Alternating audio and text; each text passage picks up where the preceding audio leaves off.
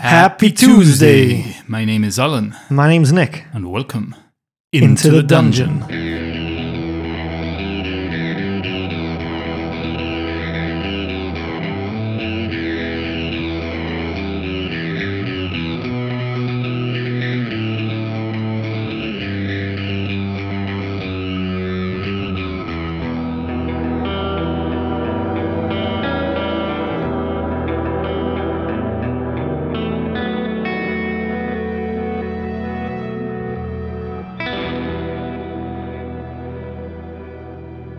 This week we're picking up right where we left off, the heat of the battle. Shrew Shrubberies had just managed to breach through the stone circle, and much to the surprise, that rumble that they had heard within the tunnel was in fact Xanth and a couple of centaurs coming to their potential aid.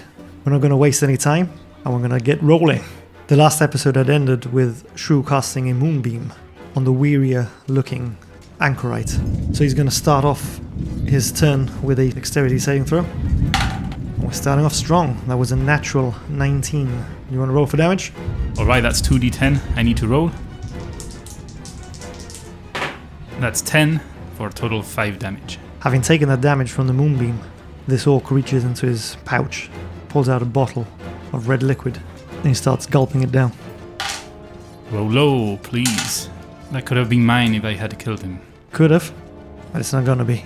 He's rolled for a total of 13 hit points. 4d4 plus 4. He's gonna use his movement to move away from Fabian, so Fabian will have an attack of opportunity on him.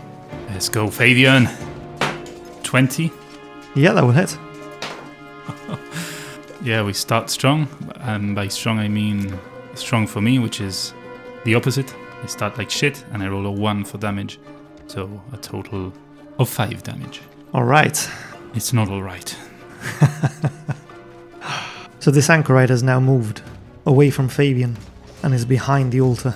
He raises his fingers up, points at Fabian, and lets go with a crackle of electricity as a lightning bolt strikes him. I need Fabian to give me a dexterity saving throw. Total of 8. That fails. Could have been worse. That's a total of 20 lightning damage Oof. as it strikes Fabian straight in the chest. Fabian is looking rather worse for wear as he drops to a knee, Oh. his legs shaking. He's breathing heavily. He's got two hit points left. Oh. And when the anchorites turn over, it's over to Murkob, who's about halfway up the ladder. How much movement would Murkob use up to get out of the ladder? It's going to take him 15 feet to get out. Okay, so he's gonna do that for now, get out. Okay? And where's he going from here? Seeing that Fenna and Shrew are hiding behind these standing stones, he's gonna follow suit and stand behind the one Shrew is currently occupying. Alright, he's doing anything with his action. He wants to just drop the great axe, take a javelin out, and aim to one of the orcs that is near the altar. The one holding down Sister Garaelle. Alright, he's going to do that as he makes his way to the standing stone then. If he cannot like sidestep and do it, yeah, before he actually takes cover behind the standing stone, he'd let off a javelin. Alright, as a javelin's a one handed weapon, I'll say he doesn't have to drop his battle axe. Good. He can hold it in one hand, grab a javelin, he's gonna let loose. Roll to attack.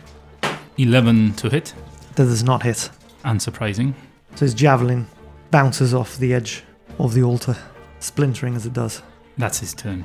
It's then over to the other anchorite, Flux. You see him reach into his leather armor, and he pulls out this strange, doll like effigy, which he then snaps in half. You hear in this rumbling in earth, and these huge insectoid creatures burst through the earth. You fought these before. These are the Ankhegs. Oh no. And where are they exactly?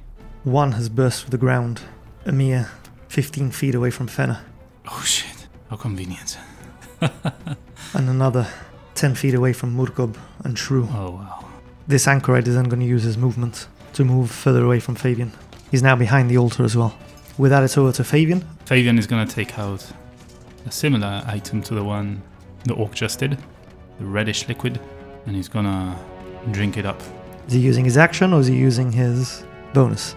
He's gonna use his action. I can't risk rolling low for this, because this one is a potion of superior healing. 8d4 plus 8. So hopefully he's up to almost full life. So with that potion, Fabian has just regained 40 hit points Oh yeah. and he's almost back at full health. oh yeah.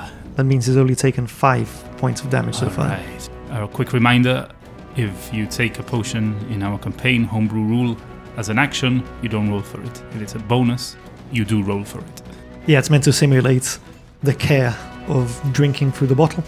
And if we've ruled that if you use your bonus, perhaps you're like, you know, dripping and it's going all over the place rather than directly into your mouth. Yeah, you're gulping it in a rush rather than taking your time to drink it using the whole action. Fabian is going to retreat for a moment and it's going to stand behind one of those standing stones, trying to take cover from the orcs. Is he taking cover behind the stone to his left or his right? The one to his left.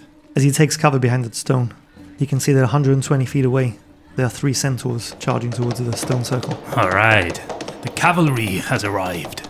Give me a perception check for Fabian. Five total. As he's taking cover and wary from that big hit he just took, that's all he can see at the moment.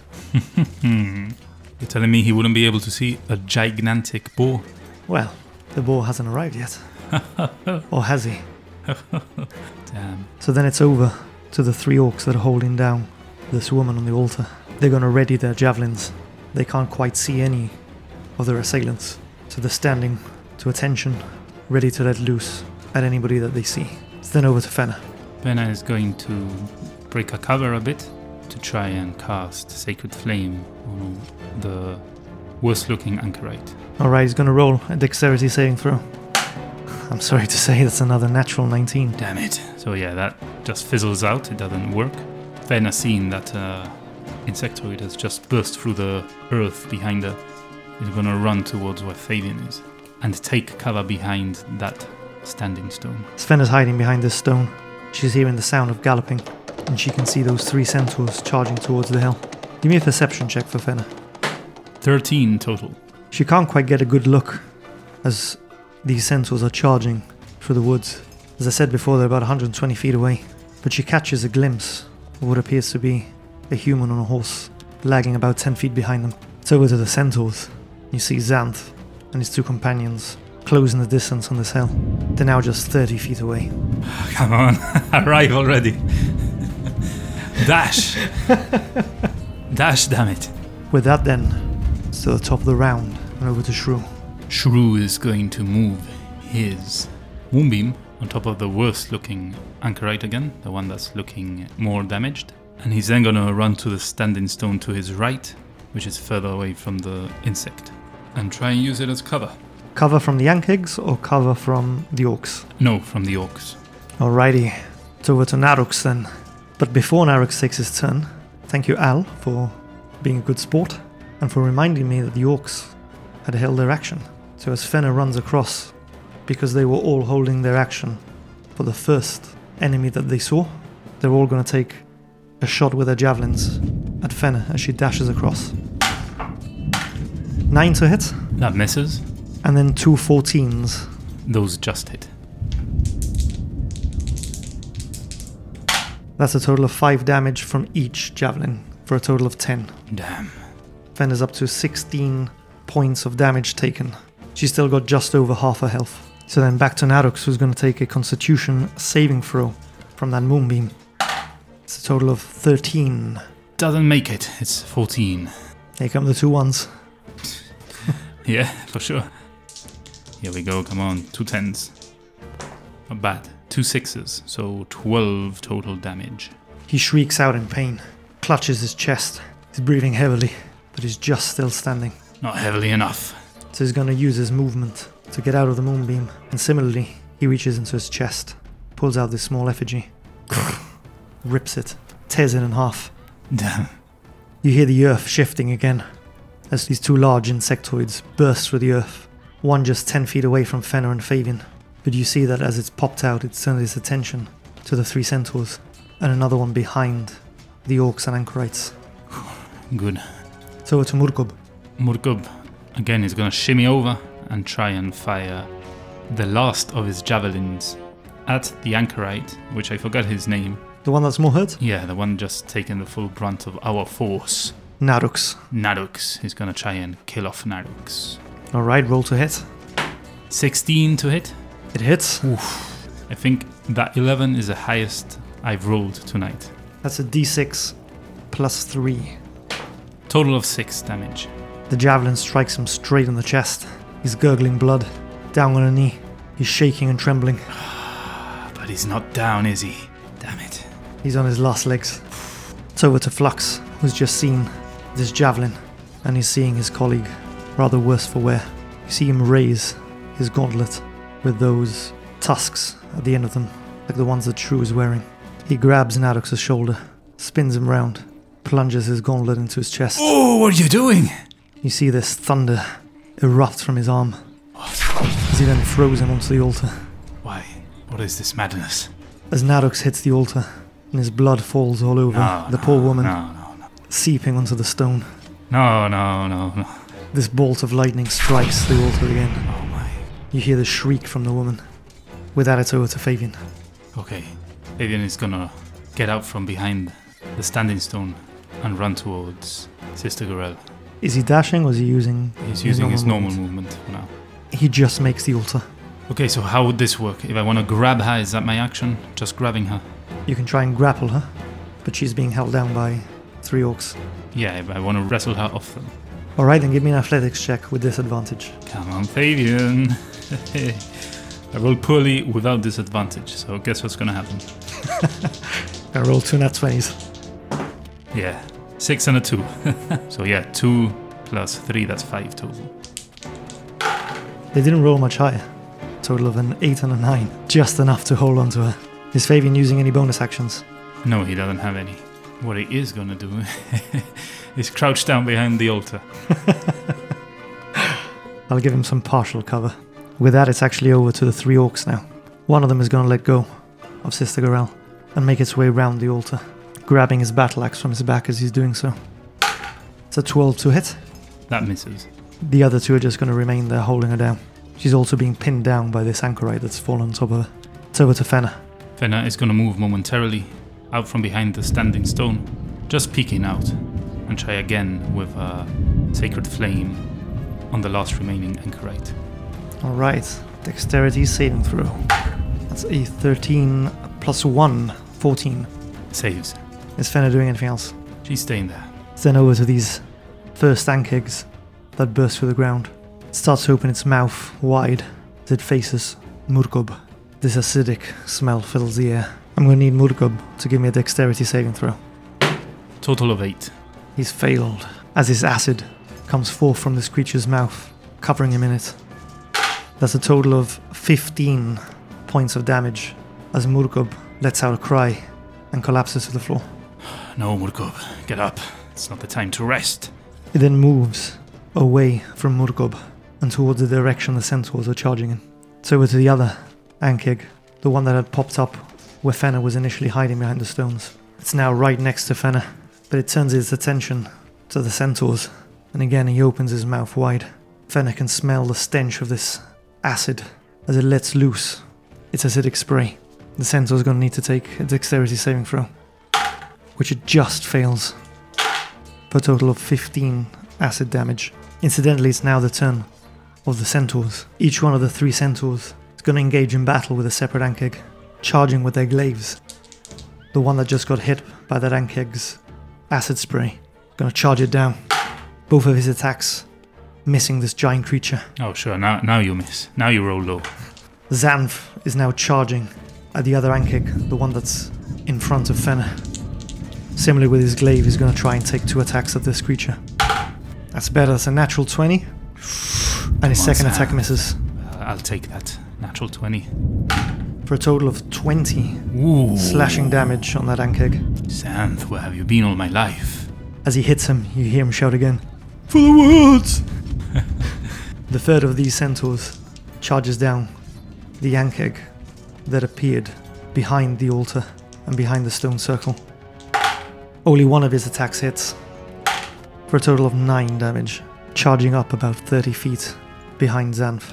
You catch the unmistakable sight of an old friend riding a horse. Who is he?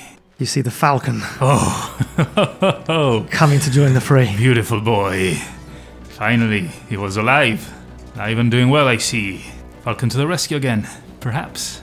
Or will it be his demise? Will he be a pigeon? With that, it's over to Shrew. Does Shrew see the falcon? If he pops his head from behind the stone, he will. Yeah, he's popped his head to see what he's gonna do. And he sees the falcon in full galloping glory. Yeah, he, d- he does. His spirits are lifted, and he's emboldened. He doesn't wanna seem to be hiding when the falcon has come. He doesn't want to be cowering in a corner again. No, no, he doesn't want to be the pigeon. So he rushes up into the fray of battle. Squishy old shrew. and gets right next to that anchorite. And I want to cast Thunder Wave. Okay, you just managed to hit the anchorite and one of the orcs, narrowly missing the altar. Yeah, that's what I wanted to avoid hitting Sister Garaelle. They need to take a constitution saving throw. Okay, the red will be the anchorite and the green dice will be the orc. The orc has rolled a 17 plus 3, 20 saves, Yeah. and the anchorite has rolled a 13 plus 2, 15. Yeah, saves. Still half damage though, yeah? Yeah, but the main effect I was going for was the 10 feet pushback, which isn't going to happen now. It's 2d8 damage. Halved, yeah? Yeah. That's 9 halved to 4. 4 damage each, and now I'm exposed. What a piece of shit. That's the first damage Flux has taken. You see him turn his attention towards you and start chuckling. Is Shrew doing anything else? I've only had a wild shape, so no, that's my turn. It's then over to Flux, whose turn to see Shrew. He pulls his gauntlet up, gonna strike down with Shrew. It's the first natural one of the night. Oh, good. As he tries to stab Shrew with this gauntlet, one of the claws gets caught in his hair. and I'm gonna say that his second attack will be with disadvantage. Bad hair day. So with disadvantage, that is a 14 to hit. With disadvantage, he hits. Seriously. So Shrew takes a total of 7 piercing damage. Then he feels this thunderous wave emanate through his body for a total of 8 thunder damage on a d8. Damn. And he's pushed 5 feet back. Well, that, that helps me at least. Can get the hell out of there without taking an attack of opportunity. Okay, as Shrew's been hit, he needs to take a concentration saving throw to see whether his moonbeam stays up. It's with advantage because I have that warcaster feat. Here we go. Natural 20 and a 3. So Nice. I save, but unfortunately, that natural 20 is just a save. So yeah, I don't lose my concentration. Keep up my moonbeam. That's the end of Flux's turn. But I just remembered poor old Murkob lying on the earth. I need him to take a death saving throw. Six. Ooh, poor Murkob. It's over to Favian. Fabian is again gonna try and snatch Sister Garaelle out of the orc's hands to try and take her to safety. Okay, roll for athletics with disadvantage. Total of nine. Total of eight. One of them? Yeah. The other? I just rolled with the, with advantage because there was two of them. Oh, so. He manages to pull her through. Ooh, beautiful boy. So he can move with her now? He can move with her, but it's difficult terrain. And one of the orcs will have an attack of opportunity on him. Yeah, he's gonna take those chances. He's going to run as he glances quickly around him. Would he see Murk- Murkob or probably have heard him scream? He would have heard him scream. Then, taking a few quick glances, he's gonna run towards where he last heard Murkob scream. He just reaches where Murkob's lying on the ground. And as he does, the orc takes a swipe at him with his battle axe. That's a natural 20. I'm going to punish the red boy. Red dice has been punished. Hopefully, you don't kill him. I, I don't think you can. He had full health. Yeah, no, he's, I would be extremely surprised. It's a total of 9 slashing damage on Fabian. Okay. Is he putting Sister Garaelle down on the ground next to Murkob or is he holding onto her? As a quick check, does she seem to be breathing? She is breathing. He's gonna gently put her down on the ground behind the standing stone. As he does, he can see that she's a young elf with long, platinum blonde hair, piercing blue eyes, the whites of which are red. She seems to have a slender frame. She looks exhausted, fearful, and dirty, with tears streaming down her eyes. She's not having a good time. That she is not, although it's got a little bit better. We'll see. It's over then to the three orcs. The one that just hit Fabian, gonna give chase and follow him. One of them is gonna run up to Shrew. Arr! The third is just going to stand there looking confused as he looks at the anchorite for his orders. The one chasing Fabian down is going to hit him with his battle axe, or rather, try to hit him with his battle axe. I do not think he's made it. It's a total of 15. Yeah, hits. It's a total of 9 slashing damage on. Fabian. Fabian's now taken 24 hit points of damage. It's about half, just over half damage. The one that's run up to Shrew. Likewise with his battle axe, has rolled a 16 Ooh, that hits. plus 5, so that, yeah, that hits. His battle axe does a total of 10 slashing damage, which he feels. Yeah, Shrew feels and is coughing up some blood as he falters and falls momentarily to the ground. Fenna, I need some assistance. Sorry, that's out of turn, but It's alright, I'll allow it. And on that note, it is actually over to Fenna. Things are looking hairy. Fenna also having heard certain screams. I imagine she's keeping an eye on the action from behind the standing stone. Hearing the screams and now hearing Shrew, is gonna turn around on the right side of the standing stone and get as close to her allies as she can. She manages to go around this stone, make her way in between two of these standing stones. She's now entered the difficult terrain left by Shrew's erupting of spell. is gonna quickly, hastily search through her bag as she slings it over her shoulder and pull out a scroll. What scroll is she pulling out? Oh, the Neil special. Thank you, Neil, for donating this item. It's the scroll of prayer of healing.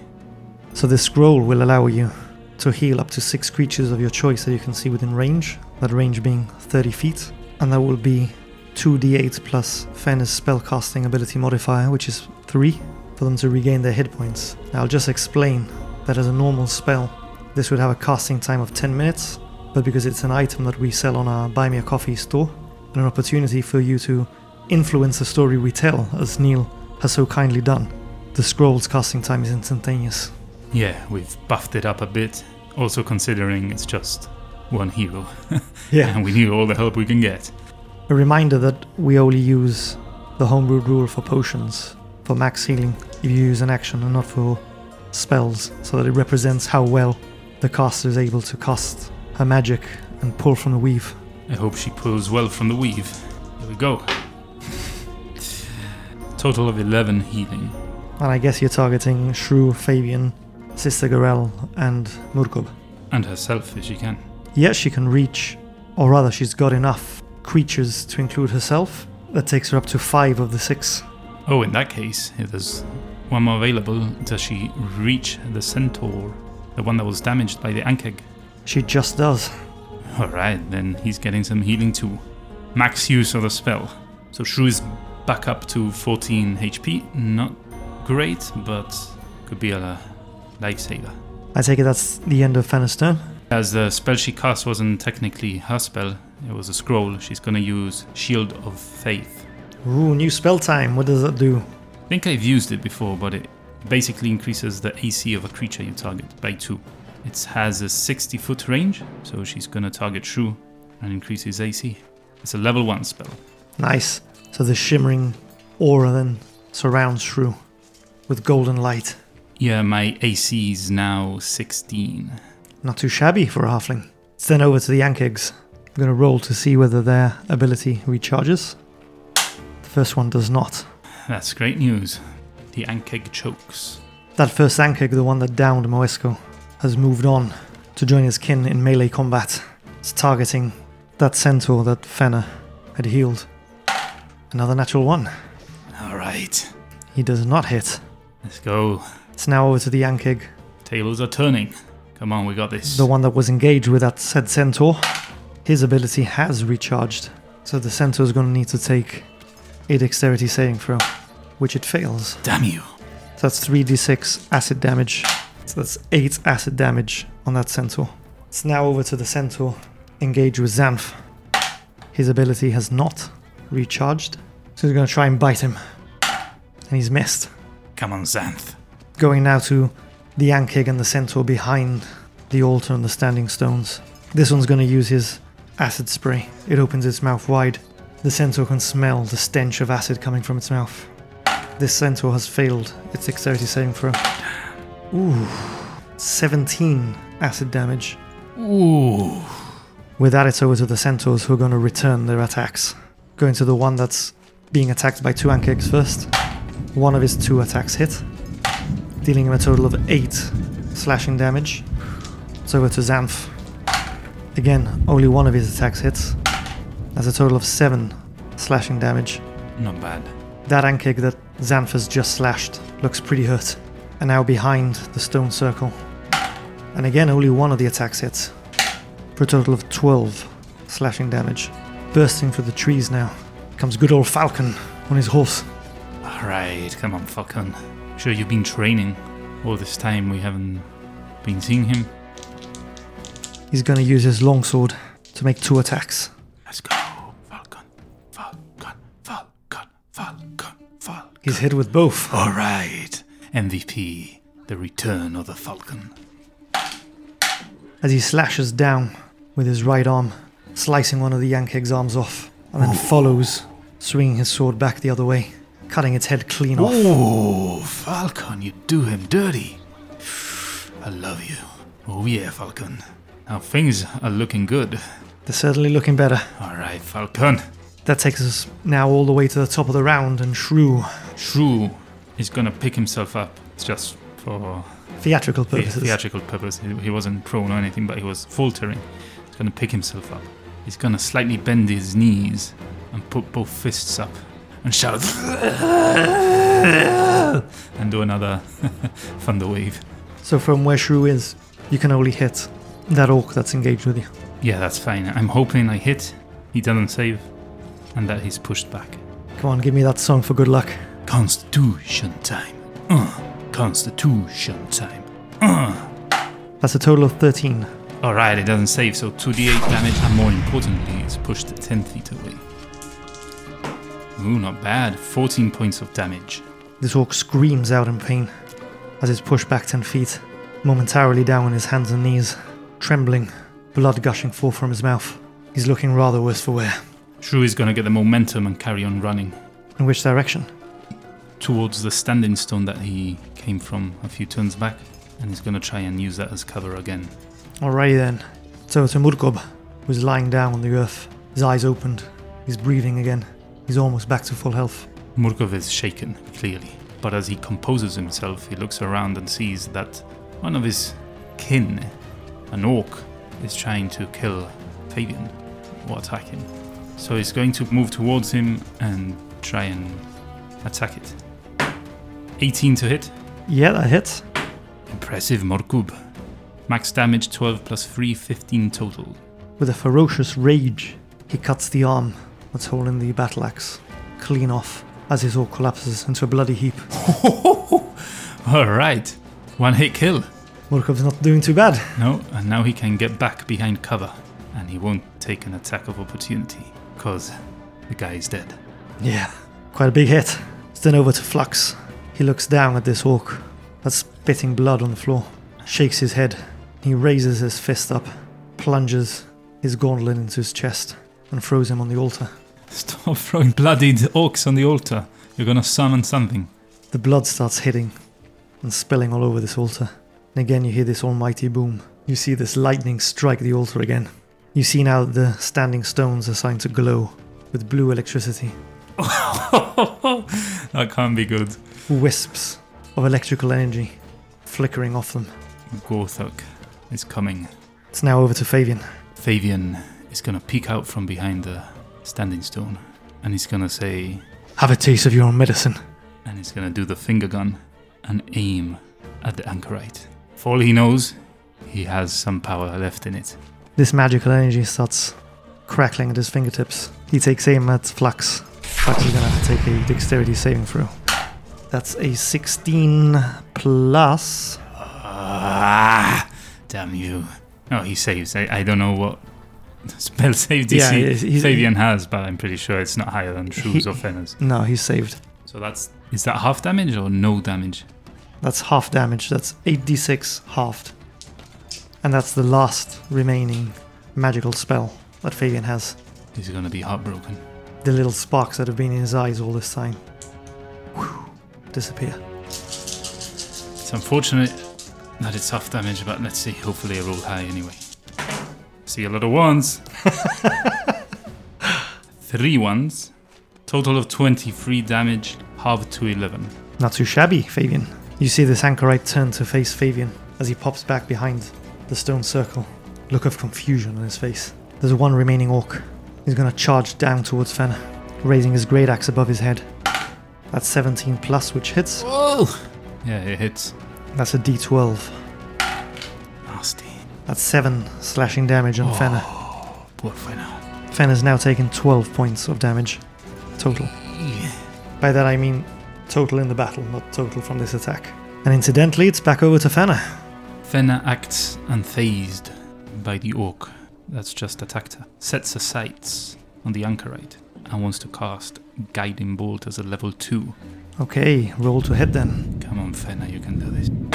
Fenna, you beautiful baby. 23 to hit.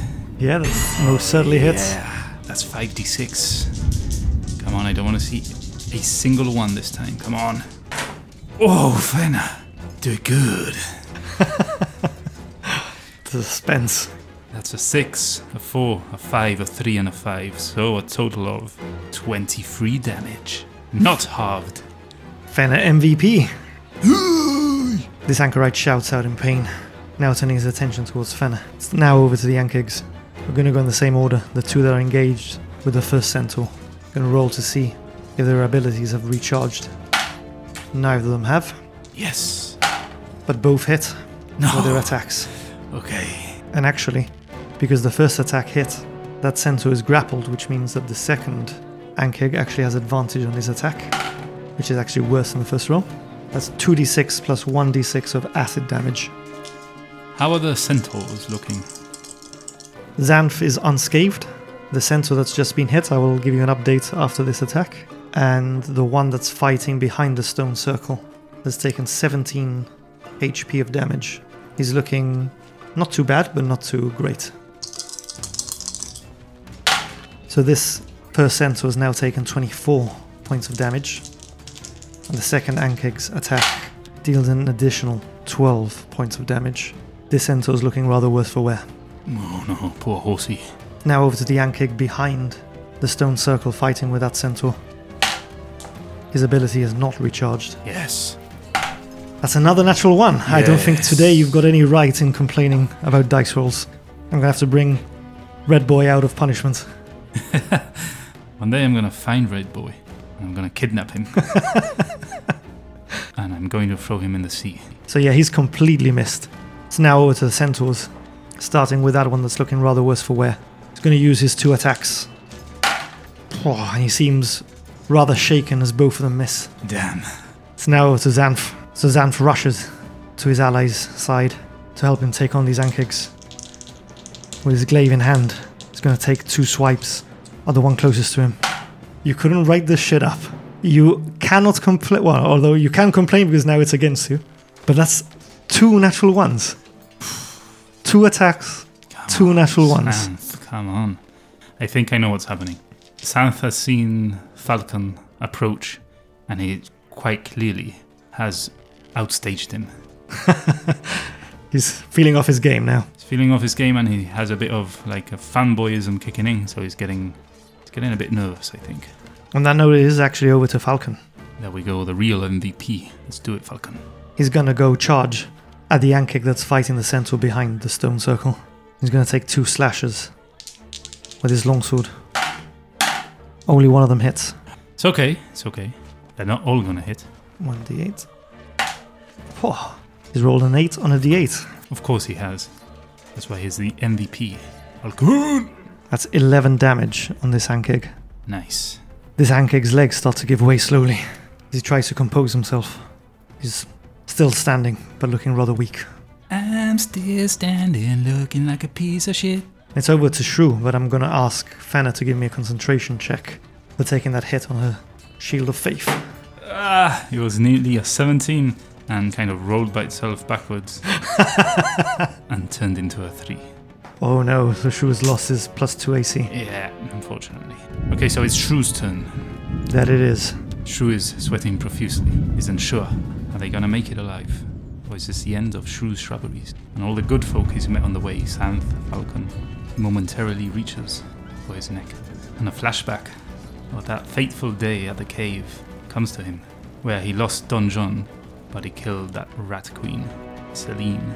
He pauses for a single moment, but then decides it's now or never. So he plucks two beads off his necklace. Where's he throwing them?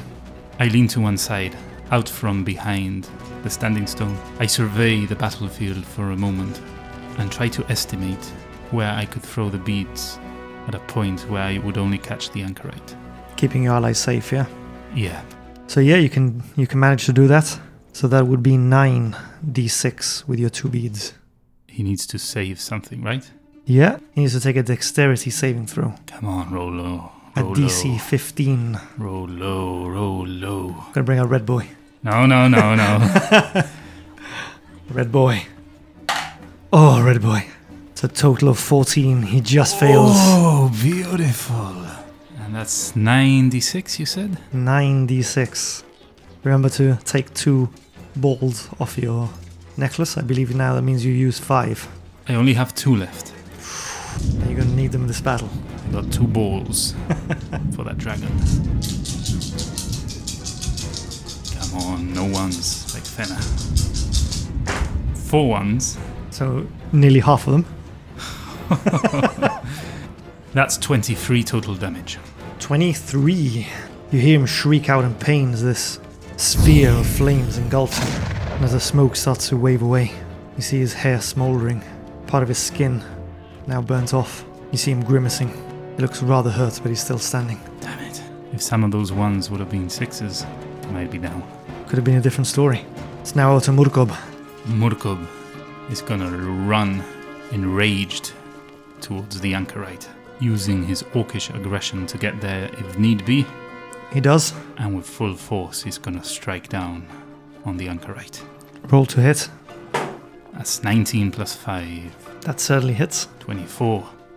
That's a total of 11 damage. He feels the full brunt of that axe dig into his arms. He's looking seriously hurt. His eyes widen, his mouth grimacing. It's now over to Flux. He raises his hands, starts gesticulating wildly. You begin to hear him shouting in Orcish. One word you do recognize though. He shouts out, Gorthok. Oh shit. Murkob understands this as God fuck. Hear my call. I summon you, primal spirit of the storm. Come forth and wreak havoc upon our enemies. and this bolt of lightning slams into the altar. Oh shit. You see the stones start to glow again. The clouds above get darker.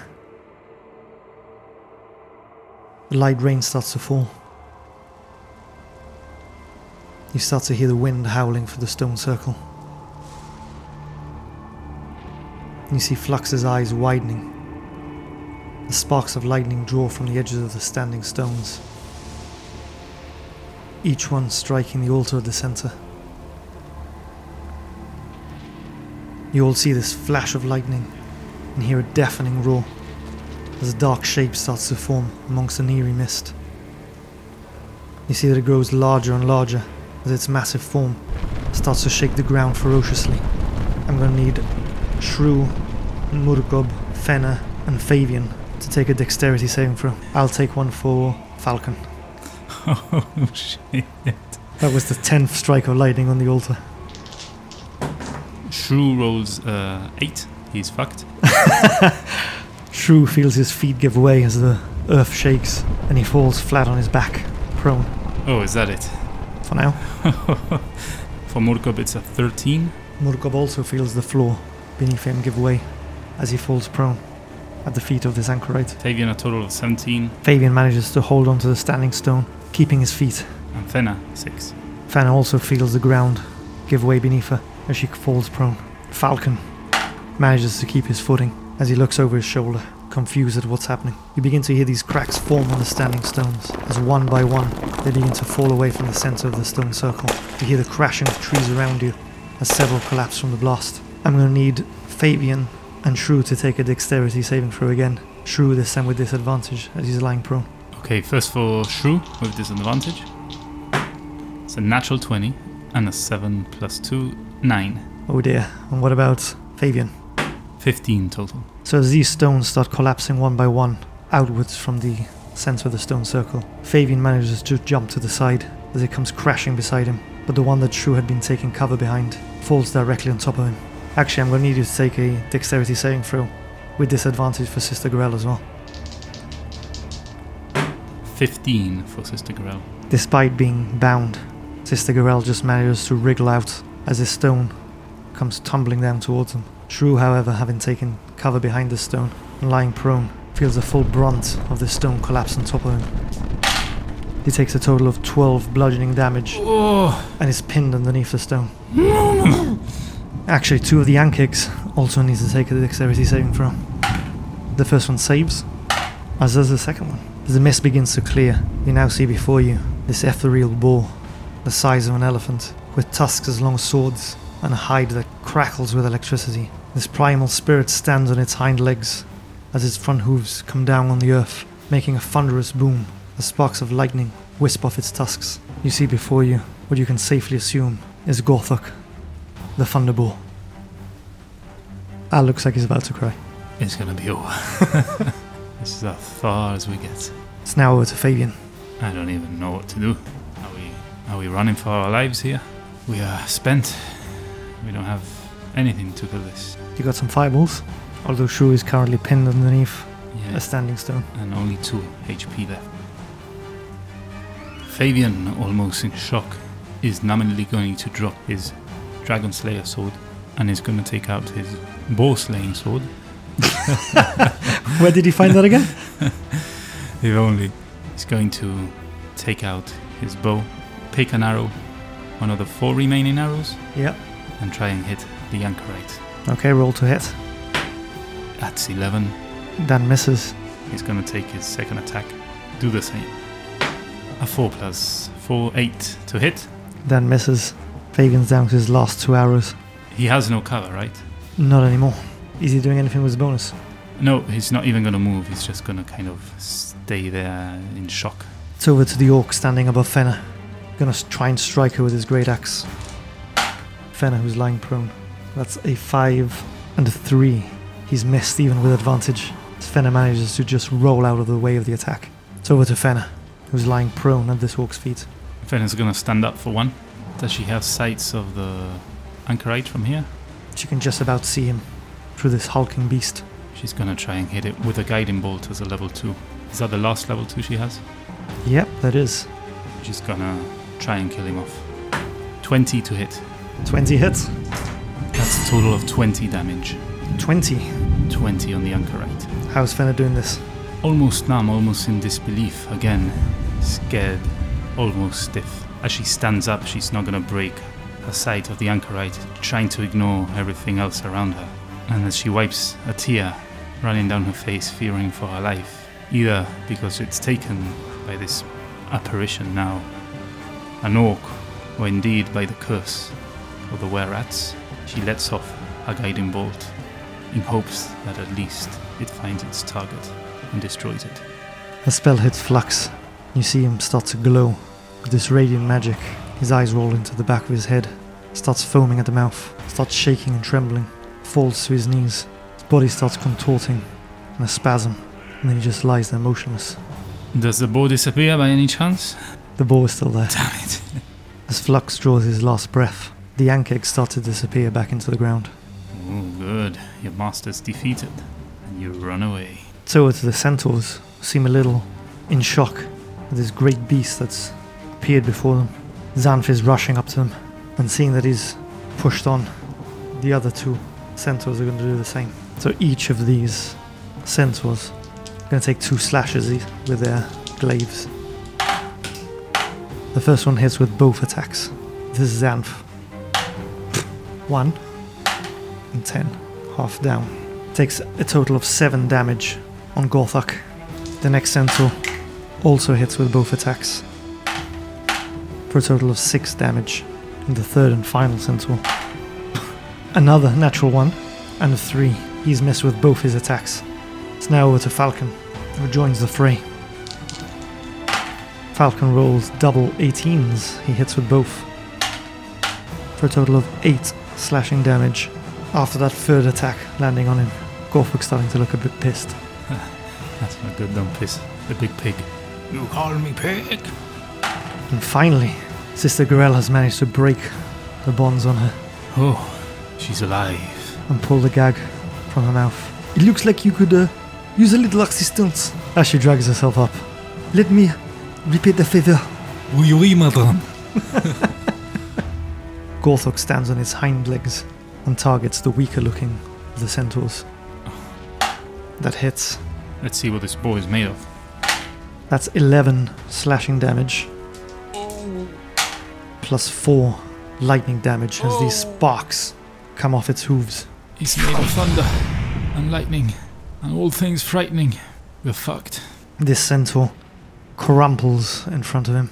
Ah, my first horse down. Betsy! You're getting flashbacks. He now turns his attention to the other centaur, which looks quite hurt as well. no, no, no. No one, no one dies. No one dies in this fight.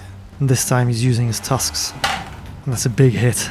Damn it. How many moves does he have, this guy?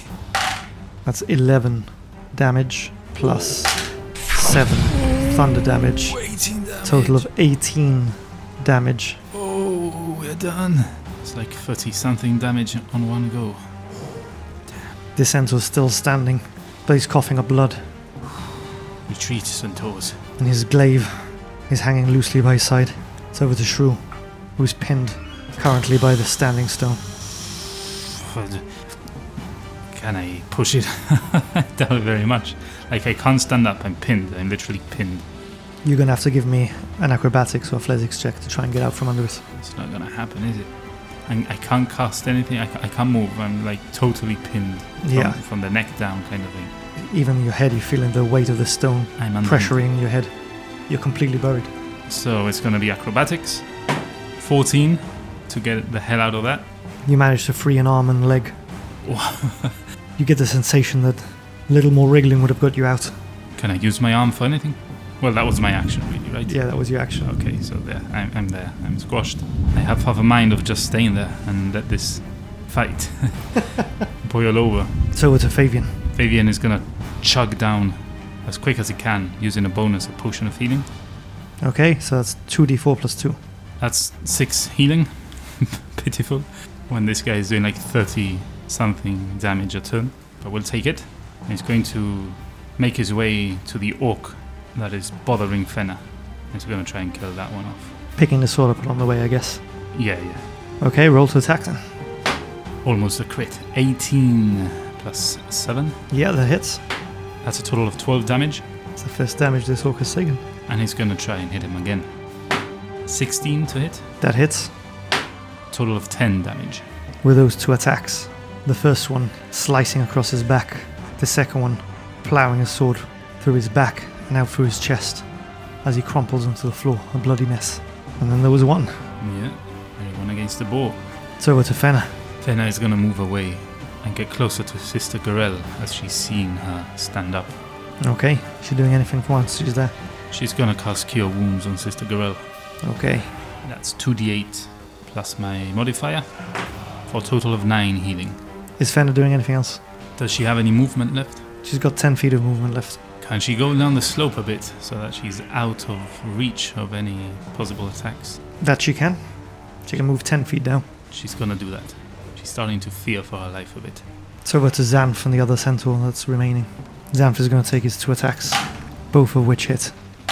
Oh, that's a good roll. That's another good roll.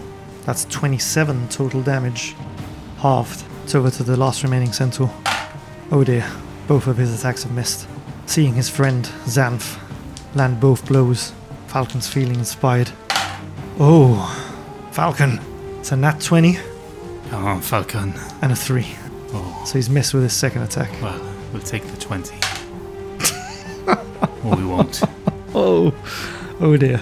That's a one on the damage. Damn it. It's a total of five damage, half down to two. Wow, on a crit. It's over to Sister Garaelle.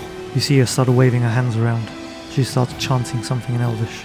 You see these three rays of fire form at her hands. She starts to hurl them towards Gorthok. All three of which find their target. for a total of 20 fire damage. So over to Gorthok. He turns his attention to that wounded centaur. He's going to make an attack first with his lightning tusks. It's a natural 19. Oh, bye bye. That's 16 slashing damage and an additional 10 lightning damage. That centaur crumples at his feet as well. He now turns his attention to Xanth, standing on his hind legs and striking him with his hooves. That also hits. That's 12 bludgeoning damage and an additional 8 thunder damage as this thunderous roar breaks with the silence of the night. It's now over to Shrew. I imagine I need to take my action to get out, or with a free hand can I do something? There's not much you can do because you can't see anything. You're still half buried. You've got one arm and one leg out. Okay, I'll try and get out then. Okay, give me an athletics or acrobatics check then. Acrobatics 21. This time you manage to pull yourself free from the rubble. You're now lying on the floor, next to these remains of the standing stone. Okay, as a bonus action, I want to reach for my pouch as I yank it out from under the rock, and I want to drink my last remaining potion of greater healing. Okay, roll for HP then. That's a total of 12 healing for me. Is Shrew using any of his movement? Yeah, to stand up. And I'm gonna stay there. Then it's over to Murkob, who's lying prone at this Thunderbolt's feet. Murkob is going to stand up. As a bonus, he's gonna drink the potion of healing I gave him. That's 2d4 plus 2 then. That's a total of 9 healing for Murkob. Murkob's almost back to full health. And he's gonna stand off against this boar. Murkob is no coward. He's gonna hit him with his great axe. Alright, roll to attack. 16 to hit. That hits. Total of 9 damage. Gorthok turns his head to look at this orc in front of him. He snorts. You see that he starts to flicker in and out of existence. Gorthok is flickering. Yeah. What the heck? So it's a Fabian. Fabian, seeing that Gorthok seemingly faltering, is gonna charge at him with his raised dragon slaying sword. 9 to hit. That does not hit. He goes again. 25 this time That does hit. for a total of 10 damage. How does Fabian want to do this? Really? Yeah. He's got a magic sword. Doesn't get halved. Right. So slightly frustrated by his first miss and a bit at wit's end, thinking that this might indeed be the end of Shrew's shrubberies and all the friends here amassed around this stone circle. He takes a step back, leaps up with his sword thrusting forwards, and buries it beneath the chin, perforating his tongue. And with the momentum as he drops back down to the ground, he wants to slice half his mouth open. As he does this, his sword passes through the ethereal body of this huge thunderball. You see it flicker faster and faster as it lets out this thunderous roar and then disappears into the night sky. You hear cheers sound all around this stone circle, perhaps even reaching to the far reaches of the Neverwinter Woods. And on that note, we're going to call it a session. Oh, damn. No. The thunderball has been defeated. That's a big weight off my shoulders right there. It would appear that Shrew shrubberies have succeeded in seeing off the Thunderball, the threat of the Anchorites, and in rescuing Sister Garaelle, and potentially finding a cure to that lycanthropy. If you want to find out more, you're going to have to tune in next week to see what awaits Shrew shrubberies upon their victory. And remember to visit www.i2td.com. That's our website where you'll find links to everything. There, amongst all the other links, you'll find our Buy Me a Coffee link, where you can become a member to one of our levels, where you can catch our bonus episodes into the studio that airs the day after this episode releases, where we go over this episode itself, anything that we might have been thinking, what we did, what we did wrong, what we did right, anything that is left unexplained, we go over it there. So if you're interested in that, that extra bonus content, make sure to sign up. It would help us tremendously. Yeah, and whilst you're there, if you're so kind to visit that site, and you don't fancy signing up to one of those tiers, you can buy us a potion. I think Shrew's burned through pretty much all the ones he has already. Yeah, I just have one left. I burned through pretty much everything in this fight, the scroll of prayer of healing, almost all the potions, and also my necklace. It's down to two beads now. Ooh. But yeah, you can buy us a potion, or you can purchase by a one-off donation a special item to help Shrew Shrubberies on his quest and take the opportunity to be a part of the story we tell and influence the adventure. And if you can't donate, you can certainly help us by liking this episode, leaving a rating, or by sharing and subscribing. That's right, everything helps. And this brings us on to Twitter Twatter. Where you tweet, we twat. That's gotta be the dumbest name for a section we ever come up with. Who came up with that one? Me. but, but it was in passing, and you consolidated it. We're like Shrew Shrubberies. Yeah, exactly. Well, today we took a slightly different approach with Twitter Twatter. Instead of asking you to ask us a question, we ask a question for you to answer. Yeah, we figured no one gives a shit about what we. you know? So, So yeah, we, we asked, when creating a D&D character, which aspects do you prioritize the most? Backstory and personality, abilities and combat effectiveness, role-playing potential, alignment and moral compass. We've got a reply from Germs, good old germs. who says all of the above, but I'd say backstory and personality are what I tend to think the most, followed by abilities and combat effectiveness. Although having a strong character is cool in fights, a badly thought out character story can make the RP very boring at times. Yeah, gotta agree there. Thing is, some of those options are kind of not, not similar, but if you're talking about RP and then character and personalities, they kind of go hand in hand. Uh, it's, di- it's different things, but you need, like Paradox says, a good character with good personality. Well, not good necessarily in the in the sense of the word good, but you know, like something deep to then allow you to roleplay even better. Yeah, I find myself agreeing. In fact, all the characters I've played when I'm not behind the screen have always been completely focused on the role playing element, often to the detriment, perhaps, of the party, where you look at the spells or the abilities available. I've gone more for flavour and flair than impact on the battlefield.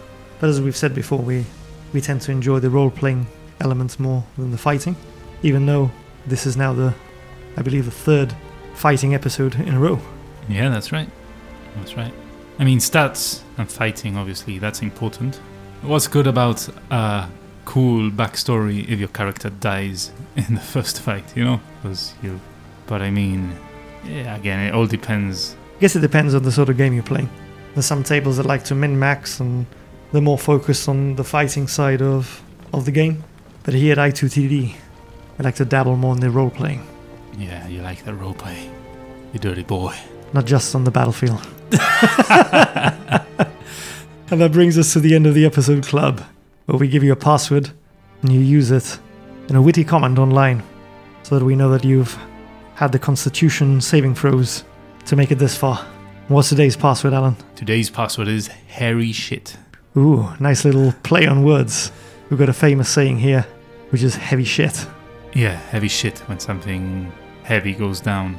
And yeah, it's a nice play on the words, or rather, a nice play on the events of today, where things got a little hairy, Yeah, and where one of the anchorites got his gauntlet stuck in his hair. yeah, flux. Fluxed it up. Yeah, he certainly did. He fluxed it up. Well, anyway, that brings us to the end of today's episode. We hope you enjoyed that as much as we did. We hope to see you next week as we delve into, the, dungeon.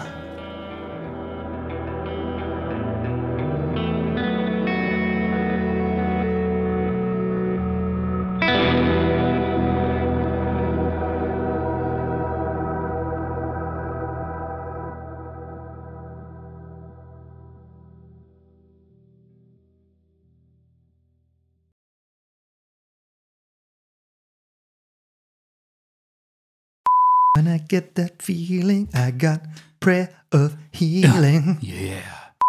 The blood starts hitting and spilling all over this altar. And again, you hear this almighty boom. And you see Will Smith. Boom, boom, boom, shake the room. I'm gonna have to bring Red Boy out of punishment. One day I'm gonna find Red Boy and I'm gonna kidnap him. and I'm going to throw him in the sea. Might be like the the film, was it? Not The Shining. oh damn it, what's that film called? The one where he he keeps throwing the ball into the lake, or rather, he keeps throwing the ball out of the house, and the ball keeps dropping down the attic stairs. And then one day he drives off in his car, Changeling, I think it is, and then he throws the ball into the lake. And then one day he's sat there playing the piano, and you just hear boom, boom, Wow. and this ball rolls down, and it's soaking wet. Damn it. Scaring me. Yeah, it's a pretty scary film. that would be that would be hilarious because I've actually got two of those red dice, so I would um, Yeah, I, I take, would- I take it back. I, I would psych you out with that one. Uh, I take it back. I, I, I won't throw him to the sea. So now over to the centaurs, starting with that one that's looking rather worse for wear. He's going to use his two attacks, oh, and he seems rather shaken as both of them miss. Yes. I I realize that's like uh, Damn. Shui is sweating profusely, similar to us. Yeah, Beats you to it. I think there's a puddle forming under my chair. Okay, as a bonus action, I want to reach for my pouch as I yank it out from under the. What are you yanking out?